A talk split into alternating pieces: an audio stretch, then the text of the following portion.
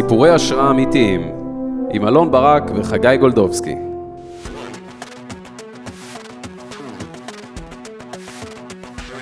מרקוס נוץ' פרסון הוא המוח מאחורי משחק המחשב המצליח בהיסטוריה, מיינקראפט. שמכר עד היום מעל 200 מיליון עותקים ונמכר למייקרוסופט במיליארדים, אבל ההתחלה של מרקוס הייתה קשוחה וטרגית. הילד מרקוס נהג להתעורר למציאות די מבאסת. אביו היה אלכוהוליסט כבד עם הפרעה דו-קוטבית ונטע לדיכאונות כבדים. הוא גם נכנס ויצא מבתי כלא על מעשי שוד. לא בדיוק ילדות שמחה או שפויה במיוחד. כשהיה בן שבע, הוריו התגרשו ואביו נעלם. כאשר נטל הגידול נפל על אמו, הם עברו להתגורר בעיר אדסבין בשוודיה. למרקוס הייתה אחות אחת שגם לא הצליחה להתמודד טוב עם המציאות ונפלה לסמים וברחה מהבית. מרקוס מספר בריאיון שעל מנת להימלט מהמציאות הקשה שלו, הוא היה מבלה את רוב זמנו ביערות עם חברים. שם היה משחק ומדמיין מציאות אלטרנטיבית ושמחה. תכף נראה איך אותו מנגנון הגנה עזר לו לשנות את עולם המשחקים לתמיד.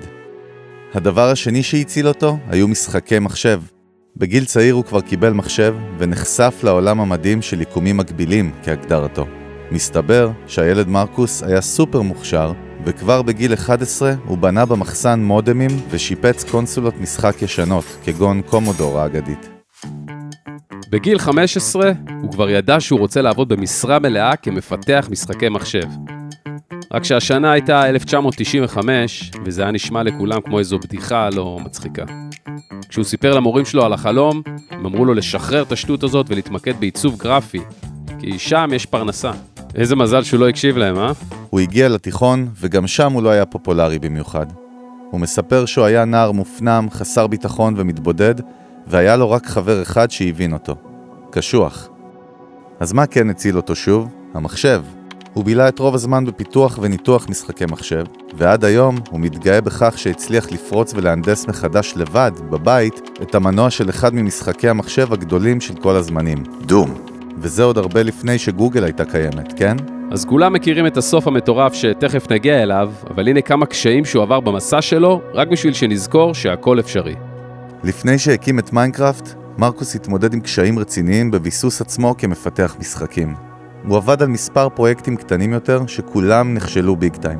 כל פעם שהוא הציג איזה רעיון שלו לסטודיו או משקיעים, אמרו לו שזה לא מספיק טוב. תזכרו, באותה תקופה הוא ממש בתחילת שנות ה-20 שלו, והוא קצר בכסף. אז איך מיינקראפט נוצרה בעצם? הוא עבד על מיינקראפט בלילות, בזמן שהייתה לו day job, ובגלל שכולם סירבו לעבוד איתו על הרעיונות הקודמים, הוא החליט שהפעם הוא ירוץ על המיזם לבד. כמפתח עצמאי, הוא התמודד עם לחצים פיננסיים עצומים בזמן העבודה על המשחק. הוא מספר שהוא חשב לנטוש ולוותר עשרות פעמים, אבל כל פעם היה איזה קול פנימי שאמר לו שהוא חייב להמשיך עוד קצת.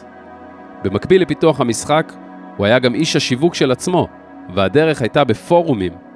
מאות שעות של כתיבה וניסיון לספר לקהילות שחקנים על המשחק שלו, השתלמו בסוף. ואז זה קרה.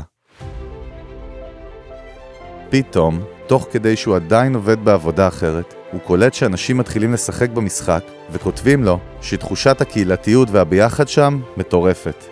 אותם שחקנים הפכו לשגרירי המשחק, ויצרו מה שנקרא viral effect, שהתפוצץ. ותראו מה זה, מיינקראפט נחשב למשחק המחשב המצליח בהיסטוריה האנושית. הוא כבש מאות מיליוני שחקנים וחולל מהפכה של ממש בתעשייה. הקונספט הפשוט אך הממכר, בשילוב עם אופיו הפתוח, מדברים לליבם של גיימרים מכל הגילאים והרקעים, מה שהוביל לתופעה גלובלית חסרת תקדים. שלוש שנים בלבד לאחר הקמתה, כשנוטש היה בקושי בן 30, הוא מכר את המשחק למייקרוסופט ב-2.5 מיליארד דולר. עד היום המשחק מכר למעלה מ-200 מיליון עותקים, עושה שת"פים מסחריים עם מאות מותגים, דוגמת לגו ודיסני, ובזכות הפלטפורמה, עשרות אלפי יוצרי תוכן צעירים ברחבי העולם מתפרנסים ובונים לעצמם עתיד טוב יותר. אבל רגע, הבטחנו לכם closure מרגש, נכון? מרקוס מספר שאותה ילדות קשה שהוא עבר, היא-היא זו שנתנה לו את ה drive והחזון לפתח משחק שיעצים ילדים ומבוגרים כאחד, ויגרום להם ליצור את העולמות שלהם, בדיוק כמו אותם עולמות שהוא יצר לעצמו בראש, כשברח ליערות בגיל שבע. אז תזכרו תמיד, לא משנה מי אתם ומאיפה באתם, גם חלום תלוש יכול להפוך למציאות. וזה חברים, סיפור השראה אמיתי. אם אהבתם את הפרק הזה, שתפו אותו עם חברים, עקבו אחרינו בספוטיפיי ובאפל פודקאסט, שם גם תוכלו לדרג אותנו בחמישה כוכבים, ואפילו לכתוב לנו תגובה. אנחנו היינו אלון ברק וחגי גולדובסקי.